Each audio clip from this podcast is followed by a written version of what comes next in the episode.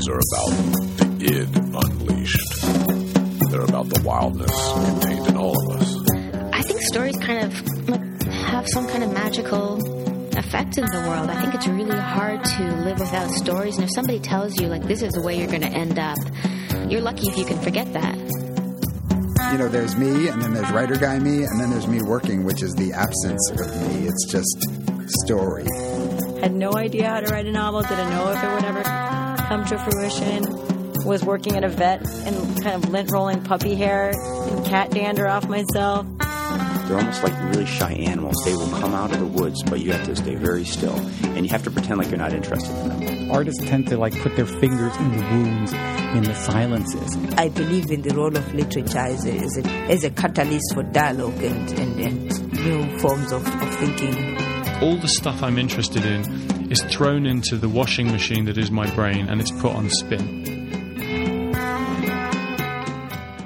Good morning and welcome to Between the Covers. I'm David Naimon, your host. Today's guest is Chang Rae Lee. Chang Rae Lee's work is often peopled by characters who don't quite fit in the cultures they find themselves in. They're stories of cultural identity and assimilation, tales of immigrants who both belong and don't belong in two places at once. From his PEN Hemingway Award winning debut novel, Native Speaker, to his Pulitzer Prize finalist, The Surrendered, to the New Yorker's inclusion of Lee, along with such touchstone writers as David Foster Wallace, Michael Chabon, Edwidge Danticat, and Jeffrey Eugenides as the future of fiction, Lee has long been considered a great American writer. That said, not all great writers are household names. If 2013 could be considered the year of George Saunders, the year he went from an admired, acclaimed writer to a cultural phenomenon, when the New York Times Magazine declared you wouldn't read a better book all year than his, Perhaps 2014 will be the year of Chang Rae Lee, whose new book, On Such a Full Sea, is being met with similar excitement, so much so that the LA Times asked in its review of the book, Who is a greater writer today than Chang Rae Lee? Welcome to Between the Covers, Chang Rae Lee. Great to be back in Portland. So, like your books, which often explore this cultural dissonance of immigrants, this belonging and not belonging, your new book belongs and doesn't belong with the previous books in a lot of ways. In a lot of ways, it continues a lot of your thematic concerns, um, but it also is a really staking out new territory in terms of genre and, and form. Do you, do you see it leaning more one way or the other for you? Do you see it more as a continuation or more as a departure? I think um, in continuation in the sense that I'm me and I can't help but have a tendency towards certain things, right? It's like a, a, plant towards the sun. You know, you just can't. It just can't help but turn away. And and the kinds of things that I've interested, I've been interested in before. About you mentioned it about individ, an individual self and a context around that self, and how that that context forms that person and influences that person, and sometimes defines that person. Um, those issues were maybe put towards the lens of immigrancy, but I think um, you know I've I've taken that sort of that same kind of sensitivity and the same kind of interest towards, and and and put an entirely different context um, in this book, you know, a speculative one, which I found really fun to write. I um, well, I, maybe I should amend that. Really fun to think about. Fun to write is not really a notion that, that is natural to me because uh, sure. the writing's kind of always kind of a pressured, stressful kind of process. But but very fun to think about um, all the ways in which you know a, a, radically different and speculative environment could then radically d- and and and and very differently affect the people inside of it. So, given that this is your first novel uh, that is an immigrant story that takes place in the future, were there uh, dystopian literary touchstones that you went to for inspiration? Is that something that you'd frequently read, or was it just something you decided to go into purely um, through the process of imagining? Well, it was. I'd certainly read a lot of the dystopian classics, you know, as we all have as as school kids. You know, Orwell's work and Huxley's work, and um, but um, so th- those are, I mean, obviously sort of in my constitution somewhere, but I wasn't thinking about um, those books, and I wasn't thinking about this book in the terms of the writing of it as quote unquote dystopian. Um, I really just focused on the um, you know the kinds of things that I always focus on, which is what is this place I'm looking at, and you know I kind of feel like I've been writing dystopian fictions all along. It, because you know, if you think about the role, the figure of the immigrant, say coming to a place called New York City or you know Queens, and walking around those streets and and listening, savoring, um, uh, you know, hearing the voices, it's sort of like uh, an alien world, right? Uh, yeah, I love that quote you, you gave in a, in a recent interview where you said um, all immigrant novels are dystopian novels. They're just not dystopias for most of the readers. That's right. It's a Uh, great that's a great way to look at it. I think. It really is. It, it, and I think that's so true. But this this time, of course, uh, the dystopia is the dystopia for everybody. Um, although, of course, the people inside the story don't feel that it's a dystopia. It's just we. It's just for us, you know, our the, you know the reader outside. Inside, the people have all too accepted the world as it is. Well, let's set the stage of the world building a little for our listeners. There are three types of societies that are that occur in America of of the novel. So, can you tell us a little bit about what what these societies are? Yeah, uh, and this is, I'm not specific about the time period, but it's about 150, 200 years from now, not a 1,000 years, not 50. And the society is broken down pretty much into three parts. Um, the part that uh, is sort of the central part of the novel is a place called B-Mor, and it's the former Baltimore, which comes with, you know, that's why the name is B-Mor. And in B-Mor, uh, it's a production facility uh, in which they raise um, uh, indoor indoor tanks of fishes and vegetables. And these are veg- these are foodstuffs that are meant to be free of contaminants, and they're they're destined for the rich charter class who live in their own uh, gated communities uh, and can afford uh, such such things. So uh, the so those are sort of two parts of the of the society, and the charters are, you know, the sort of people that we would consider probably the one percent or the half percent, people with uh, a lot of resources, uh, who, who have had education, who have good health care, who have everything that they really need. Um, and outside the production facility and the charter villages is uh, where really most everyone else lives, and that's called the open counties. And that's that's a, a land in which um, you just might think of sort of an Appalachian type uh, environment where there's really no oversight, there's no government to speak of, uh, there are no laws uh, that people follow, And certainly no safety net. and no, and certainly no safety net. So one of the characters that the hero of the story first meets is a fellow who uh, runs a sort of health clinic, uh, but it turns out, of course, he just used to be a veterinarian. Yeah, it's really interesting. And another big part of the world building is that a lot of the people in the story are actually from originally from China, and the place that they're from has become so polluted that they become immigrants to the United States and inhabit abandoned cities in the United States. Right, and that's what B-Mor is. Uh, you know, it, it, it was uh, repurposed uh, urban decayed land, pretty much uh, neighborhoods that had been just forlorn and and neglected uh, and abandoned. And so all these people came over from China uh, because their own land was poisoned. Uh, but they had some, you know, production skills, and of course, America is a place in which these particular kinds of immigrants were not only uh, welcomed but needed. Uh, they need these people to to you know make these make these foodstuffs for the for the elite classes. Uh, One way that was really interesting to me was when you think about America and its relationship to its own history, it almost feels like it's always trying to escape it in a lot of ways, say, compared to Mexico, which incorporates its indigenous past into the mythos, into the flag, into the current day narrative. America seems to try to move away from that past. And similarly, it feels to me like the Chinese, when they move here, sort of push out whoever is already there, or at least they become peripheral and, and marginalized. And I was curious if you saw any parallel between the Chinese and the Americans in their relationship to history. Mm. Well, the Chinese, of course, are deeply interested in their own history. They have one of the richest and longest, you know, recorded histories of any civilization. So, in that sense, no. But I think when the, when these settlers come to America, uh, something happens to them, right? I mean, in America, our manifest destiny is always about a frontier. It's a, it's it's it's um, you know it's not good business to look backwards, and I think that's one of the things that that the book uh, has an anxiety about. It has an anxiety about this constant, maybe unsustainable striving that that has led the society to break down into these three different parts, um, and that you know, so that some people are just merely servicers of of those with means, uh, and that those with means, um, you know, have all these sort of obsessive, neurotic tendencies because they really have nothing else to worry about.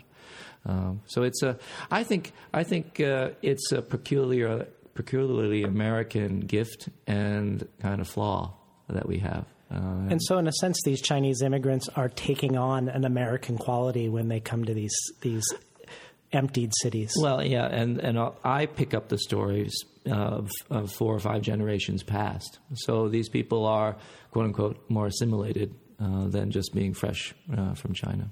And what's really interesting about that, about the generations past, is even though this novel is a novel that's taking place in the future, it feels like a, a past haunted novel. All the people's backstories um, are haunting the current day in so many ways, and it's because everyone is displaced. Everyone is essentially an immigrant and, ha- and is uh, overshadowed by the world that was. Yes, and and overshadowed by the world that is. I mean, I think all the people, even the charters who seem to have everything, and especially, of course, the counties people who have nothing. Um, each of these each of these groups uh, is highly unsettled in where they are. They're they they each have they have different issues. Um, the the issue that's different for the uh, what what the B-Mors face, even though they have you know kind of a middle class trappings. They they have decent enough food and they have um, some health care, if even if it is second rate. But what they don't have is a certain kind of freedom, and I don't just mean political freedom but they have uh, they've been sort of, they've accepted and made a bargain um, in trading uh, a life of sta- safety for a certain kind of suppression of, mm-hmm. of their destiny. So they know that from the time they're born to the time they die, they'll never leave the walls, and they don't really want to. But there's something soulful that dies in that, I think, uh, and also something about imagination that gets uh, that gets diminished, and that's one of the things that begins to arise in B-Mor when one of their own leaves the walls. Uh, her her leaving is this audacious act in their view, and they can't help but start to start to wonder, well, why did she leave us, and what's this place about now? In case you just tuned in, you're listening to Between the Covers, and we're talking today with author Chang-rae Lee about his latest novel, On Such a Full Sea. Uh, so, Chang-rae, um, you, you mentioned the, the heroine, Fan, and what is really interesting about her, obviously, what's unnerving about her in B-Mor is her choice to depart from, from the city. But what's also interesting is you have this grand landscape, you have climate change, you have uh, unexplained disease epidemics, you have the eroding safety net, and this major upheaval and translocation of, of different peoples. And in some ways, the heroine is, um, I mean, obviously her story is is a personal story, but it's it's intimate and modest, and she's actually physically small, and her concerns in some ways are um, very intimate and modest. It's a it's a quest for for love, with this backdrop of this big uh, sweeping upheaval. Mm-hmm. And I'd love it if you'd talk a little bit about that counterbalance and, and how how you see that functioning. Yeah, yeah. I think I think normally we we assume that the hero or heroine will uh, not just be the swashbuckler, but have this whole raft of philosophical um, and maybe political, social ideas about what they're doing out in this quest. Uh, and that's that's I think just typical. Um, but but this particular hero, uh, this particular Fan, I just saw her at the start as someone who was outside of all the, the the burdens or the concerns that all the peoples that we've mentioned have. You know, as you say, she's very modest. She only is really just looking for her boyfriend. But the the audacity of her act to put herself in danger and even though she doesn't really report to us about how she feels about that, is enough to inspire all sorts of kind of responses from the people back home in B-Mor. You know, they begin uh, painting sort of handmade, you know, painting murals of, of her and her boyfriend on the walls. They start littering in protest uh, of some uh, against some kind of suppression uh, in this in the community. They begin. Some of them even begin shaving their heads in a in a kind of sol- act of solidarity. Not that she has a shaved head, but so it's it's really more. She's more almost um, a mirror uh, to to the folks back home in terms of how they're looking out at the world. They they look at her. They experience this, the, the all these different dangers. Um, and and characters, uh, and they not only uh, they find her you know uh, captivating because of her her bravery, uh, which is again a bravery just of of again being there rather than saying or or doing something so brave, but they also see how um, her her departure has left a void in their lives, uh, and and thus you know allows them to begin analyzing that uh, that void for all the ways in which it, it's not satisfactory. Well, I love this quote that you said in an interview around your your last book, The Surrendered. Uh, that war was the first human story, but it is the aftermath of war where we are truly fascinated. You know, so Homer's Odyssey is the journey after the war, and and similarly here we have both Fan's journey after the unnamed uh, upheaval, which we don't ever really fully know how we got to the, the current day circumstance of the book. But we also have the story being told in the aftermath of her leaving. So it, it's it's a very interesting um, mirroring of the enterprise of the surrendered in, in that sense. Yeah, I, I'm always interested in aftermath because you know when the thing happens, say a crime, an act, some you know cataclysmic event. I think it's just overwhelming. You know, we we just sort of have to experience it, take it in, and there's this kind of quiet afterwards. Uh, but it's in that quiet, I think, that the most interesting questions arise, and the and that's the response that we put into it, right? That we then interpret it and reshape it by our own very own actions. And so much of this book is not just the following of Fan's actions, but in the in the aftermath of, of, of this you know kind of condition, but also the the very act of telling her story. Uh, that the narrator, who is a collective narrator um, from B-Mor, uh, they seem to be suddenly sort of listening to themselves uh, and and refiguring Fan and refiguring her adventures um, along the lines of maybe what they need and what they want to see. Well, let's have you read a little bit from the book for, for our listeners today. This is about Fan's work. She's a diver in the fish tanks, and um, so it's a little description of her. Once submerged, a diver is not easily seen. Given all the fish in the water, naturally as many healthy fish are raised as possible, she is a mere shadow among them, trained to do her tasks quickly and unobtrusively. That is why she uses no special breathing apparatus aside from a snorkel, compressed gases causing too much of a disturbance. Fearful fish are not happy fish. The diver is not, quote, one of them, unquote, but is part of the waterscape from the time they are hatchlings, and they see her customary form and the repeated cadence of her movements and the gentle motor of her flippered feet that must come to them like a motherly lullaby, a dream song of refuge, right up to the moment of harvest. The diver is there at harvest, of course, and sees to it that the very last of them finds its way into the chute. And it is only then, for the span of the few hours while the tank is being cleaned and filtered before the next generation of hatchlings is released, that the water is clear of activity, that the diver is alone. You mentioned just before reading that that the narrator is a collective voice, is the f- first person plural, the we, the we voice, and it's basically the town of B-Mor, the middle class society, uh, telling the story of Fan as it unfolds. Uh, tell us about the choice to. This is a, the other, I, I, would say, big departure for you from your previous books. Not just that it's in the future, but this voice that you found, which is really distinct. Uh, I would be curious uh, why you chose this voice and and um, and what purpose you feel like it serves narratively. yeah, I, you know, obviously the the most instant and easy choice would have just have Fan describe her own story, tell us in her own words or thoughts what was going on, or have a third person kind of omniscient following her, you know, from above. But I, um, I very quickly felt that this novel was also a novel about community, about the ways in which a community functions uh, and self-regulates. And so it seemed very, it seemed really natural once I started using the we, uh, even though it sort of terrified me because I, you know, you don't see many examples of the we used in in fiction, um, and I didn't quite know where it would lead me, you know, and how long it could sustain itself. But what one of the things that began to happen as I used the we was, uh, you know, a certain kind of tonality of the fable began to arise, which I quite liked.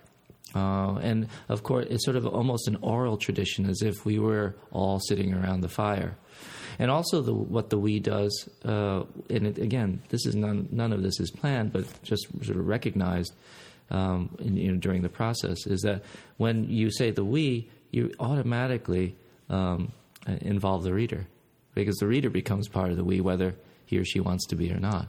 And it's this little tension that uh, frisson of tension about that that I think is quite interesting as we as we get into the story. So I, I like that. I like the idea, and but the but ultimately, I decided that the we would not be an absolute and consistent voice. That sometimes the we would be unreliable, um, maybe even confused, um, maybe almost emotional and hopeful about the things that we were seeing. Uh, and so I, I let it kind of free float from sometimes omniscience to sometimes you know intimate psychological kind of expression um, to almost sometimes second person address of the reader, uh, asking the reader to be part of the story and to you know to try to enlist the reader's sympathies. So I, I, I sort of feel like even though it's a we, it's sort of all the all the points of view. Um, well, I think that's what makes this book so unique. Is I mean, obviously with the we, one of the things you think of is the Greek chorus, and you think of authority, omniscience and here, with the uncertainty and even anxiety of the we, it really is a, a unique way to enter a book, and it mirrors the middle class anxiety of the town itself. I mean, the town has a very small number of people who would graduate to the charters, and then obviously it has people that are expelled to the open counties. But even the people who are within it, there's just you can tell there's a real suppressed but tangible, palpable anxiety. Oh yeah, they have a lot to be worried about. You know, healthcare for one, for example. I mean, there's a, a quite a bit in the book about how people, because their healthcare is sort of catastrophic healthcare, but not really a very good one, that when they get into trouble, uh, say with some you know really serious disease, uh, they can't afford it, and so and they know they're not going to afford it and so lots of people are offering themselves uh, to you know to sacrifice themselves so that they won't hurt their families. So there's you know th- that's one of the things that they're worried about. They're worried about, of course, um, their livelihood. You know, there's a, a little bit of a boycott of uh, during the middle of the book of uh, the fishes and vegetables that they grow because the charters suddenly think, oh my God, maybe they're poisoned. You know, maybe they'll give us this disease called C that everyone gets. Um, and that causes a, a, great disturbance in the society. So even though that the, their society is regulated and their lives are regulated, they're not uh, immune uh, and totally shielded from a lot of um, you know kind of uh, you know a lot of the concerns that I think you know we all have about our, our lives today. Well, earlier this year, I read a book by Robert Boswell, his latest called Tumbledown, and he was attempting to create what he considered a new point of view called unreliable omniscience. And this reminds me of a of another version of the unreliable omniscience. And I've I've been thinking a lot about the parallels between the way literature shifts and the way society and philosophy and science shifts. And and when you think about the the fall of the collective belief in God and then the decline in the objective and omniscient point of view and narrative the rise of radical subjectivism and consumer capitalism and hyper individuated societies, this feels like sort of a grasping out to try to find a way to stitch back together uh, a fabric of, of the public commons mm. that would still that would resonate because the pure omniscient, I think, with the journey we've gone through, wouldn't resonate in the same way it would at the time of George Eliot and, no, I don't and think, Tolstoy. Right, it, it can't work anymore because we we can peek behind the curtain. Right. Through you know our knowledge of modernity, psychology, postmodernism. Exactly. So uh, it just it just seems stiff and kind of false. At the same time, um, you know, psychologically, we distrust uh, the individual voice because we know all these things have have have uh, you know have inhabited it and and and and comprised that that voice and consciousness. So and and just look at the way that our social media works um, and and the ways in which you know we all say on Yelp we all we all in a communal voice in, in a certain way in an amalgam decide about upon things. Um, it's not it's not perfect by any means, but it certainly is fascinating for all the ways in which you know multi manifold voices can become one voice, although that voice again is distrusted. Well, I wonder then if the unreliable omniscience that maybe is a seed of a new trend like uh, the Occupy movement could be in a way to try to feel its way towards, you know, uh, trying to bring back something economically that's been lost. Yeah. Uh, it's interesting parallel at this, at this sort of extreme end of what's going on in the world. It really is. I mean, uh, yeah, I like the way that you. I didn't know about the Boswell book, um, but it seems to make a lot of sense to me. Is that uh, you know we both? It, it seems authentic uh, and clear sighted as much as we would accept something authentic and clear sighted. Sure. right. Right. and that's the constant tension in our world now. Uh, we want to believe, but it's so hard to. In case you just tuned in, we're talking today to Chang-rae Lee about his novel On Such a Full Sea. Let's talk a little bit about the, the title. It has two meanings, and I'm not going to reveal what one of them is because it happens somewhat far into the book. But one of them is included in the epigram um, from Shakespeare, Right. from Julius Caesar. Can you, can you talk a little bit about how you chose the title and how it relates to this play? Sure. I, I first of all, I had a terrible time finding a title for this novel, and I just happened to be reading Julius Caesar, and which I'd read before a long time ago, and it's one of the great plays uh, of his. And then I came across that it, it, what is a very famous speech by Brutus to Cassius about um, a kind of precarious or dangerous moment, and taking and seizing the opportunity in that moment uh, to move forward uh, and to you know to to to cause change and positive change. Um, he's speaking metaphorically, of course, but um, you know, on such a full sea are we now afloat. But but those words, the words themselves, I thought had a wonderful ring to it, as a lot of Shakespeare does. he's very reliable as a titleist, um, but um, but also uh, it seemed to capture um, perhaps you know the the figure of Fan uh, quite well for me. Uh, that she's the only one in this in this precarious and fragile society who um, you know who's putting herself in the position, situating herself in such a way that not that she's going to lead anybody, but that she's going to to mark out uh, some kind of path through this wilderness. And that to me was quite inspiring. And also, there's a you know there's a lot of water imagery in the book, uh, and of course Brutus is speaking metaphorically, but but I like the fact that it that she's a diver and, and that she's kind of you know kind of going into the depths of you know the, the deep and profound problems of of this of this new society.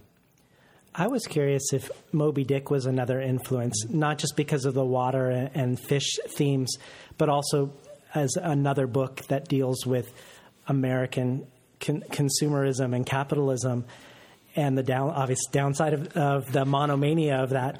But also, you, ha- you have a couple characters, Quig and Star, and I wondered if they were Queequeg and Starbuck. Is that, am I reading too far? Well, that? you're, you're not reading the, all that far, too far. I think um, you know whenever you have a a, a Q character in Ameri- in an American fiction, I think you have to think about Queequeg. Uh, but but yeah, I mean, and also also the figure of the whale, right? I mean, the whale is it it's uh, it's sort of um, uh, a way that all the characters can write themselves into into the landscape, right? Into the destiny of that story. Um, the whale itself uh, it has, of course, no consciousness. It's the consciousness that and presence that it's given uh, is all by those who, who look around it. And and you know, I don't want to you know try to try to elevate or, or you know make anything grandiose, but Fan is sort of the same character. She's elemental, you know, and there's something about her that's both uh, kind of absent, but you know, absent of a kind of human consciousness in the ways that we normally get human consciousness in a maximal way in a fiction. But also, she's I don't know a kind of canvas that we all want to to write on. At least the people in B-Mor do, and so so I, you know, there was something about that, you know, about her elemental quality that that that, that is probably a little Melville, Melvillian. And I know when you were on the New Yorker uh, fiction podcast, you chose to read a short story by Don DeLillo. Mm. Do you see DeLillo in, in this book in any way? Well, you know, there's uh, one of my favorite DeLillo books, and a lot of people's favorite DeLillo books is White Noise. Uh, and that's a book that um, I really enjoy. It's about a lot of things: consumerism again, um, uh, kind of American storytelling uh, of uh, through this deadened, um, deadened language uh, of of uh, commerce. Um, but it's also, you know, it also is filled with this um, kind of, um, you know, these waves in radiation and airborne toxic event that uh, that is just this kind of this uh, ominous atmosphere, literally uh, over over the landscape. You know that that we're infected by our society in ways that we just can't quite grasp. And and if we could grasp it, would be horrified, hmm. right? And and DeLillo expresses that. And I I always felt that that book was a slightly dystopian novel, even though it's it's comic, of course, and satirical, so it's not realistic, but uh, but it shows a world in which uh, all those all those kind of levers that are being pushed and pulled through language and advertising and all that kind of stuff are exposed so that we can really see it. And once we really see it, uh, we're terrified. You once said that your first three books you felt were more cerebral than the fourth, The Surrendered, and that The Surrendered relied more on something visual, that it relied more on the power of images. And I, I was curious how you would fit on Such a Full Sea in that. Do you feel like it is more visual also, or, do, or how how does it stand out or, or fit in with your books in that regard? You know, I think it's a little bit of both. Um, I think it's um, the the the narrator of On Such a Full Sea is just as cerebral um, and self interested as the narrators of those first three books in a different way, and we because it's a we. It's hard to we don't specify it and, and make it a discrete personality, but it is a personality um, who, full of all those anxieties we've been talking about. But it's an anxiety that I mean, it's a it's a it's a personality that is completely entranced by image and all the things that Fan sees. And Fan's really the the eyes and ears of the we. You know, that's that's their reach into the world. Um, and without her, they'd have nothing. You know, they they couldn't possibly see anything, and they allow her to imagine and have a freedom of imagination that they could never have before.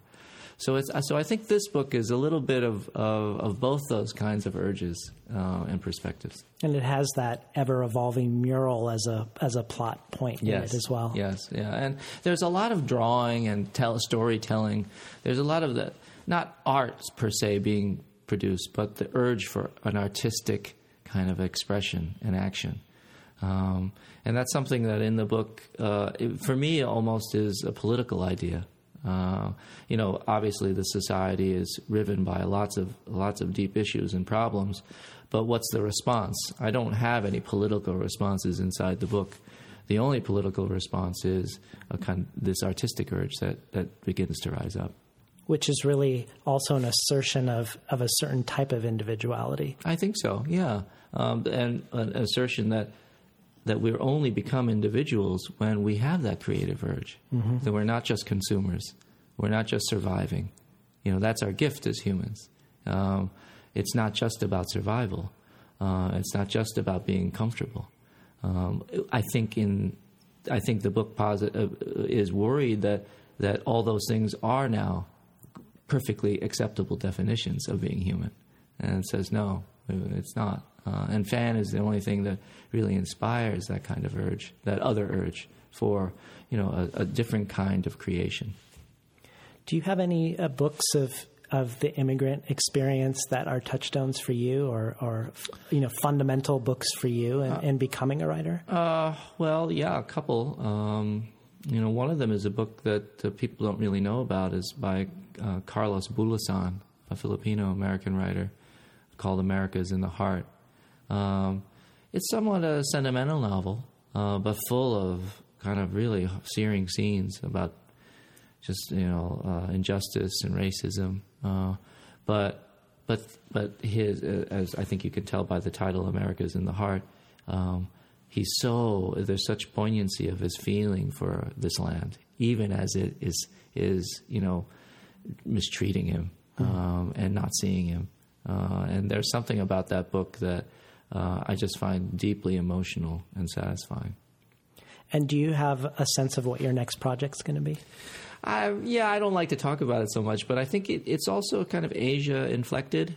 Uh, I've been traveling through Asia a lot, and I really feel as if Asia, uh, and for a while it's been the case, but Asia is really a, um, this dynamic uh, uh force in in world affairs, uh, a newer one, but um, but in continuing to uh, you know its rise to culturally and politically and economically um, you know, influence uh, what we know here in the West.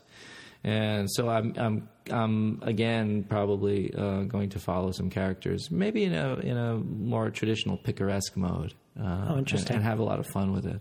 Do you have a sense of point of view or you know, uh, future do. versus realist? I, I do, and it's going to be set now, but uh, I think it'll be a little bit um, fantastical and magical That's at great. the same time.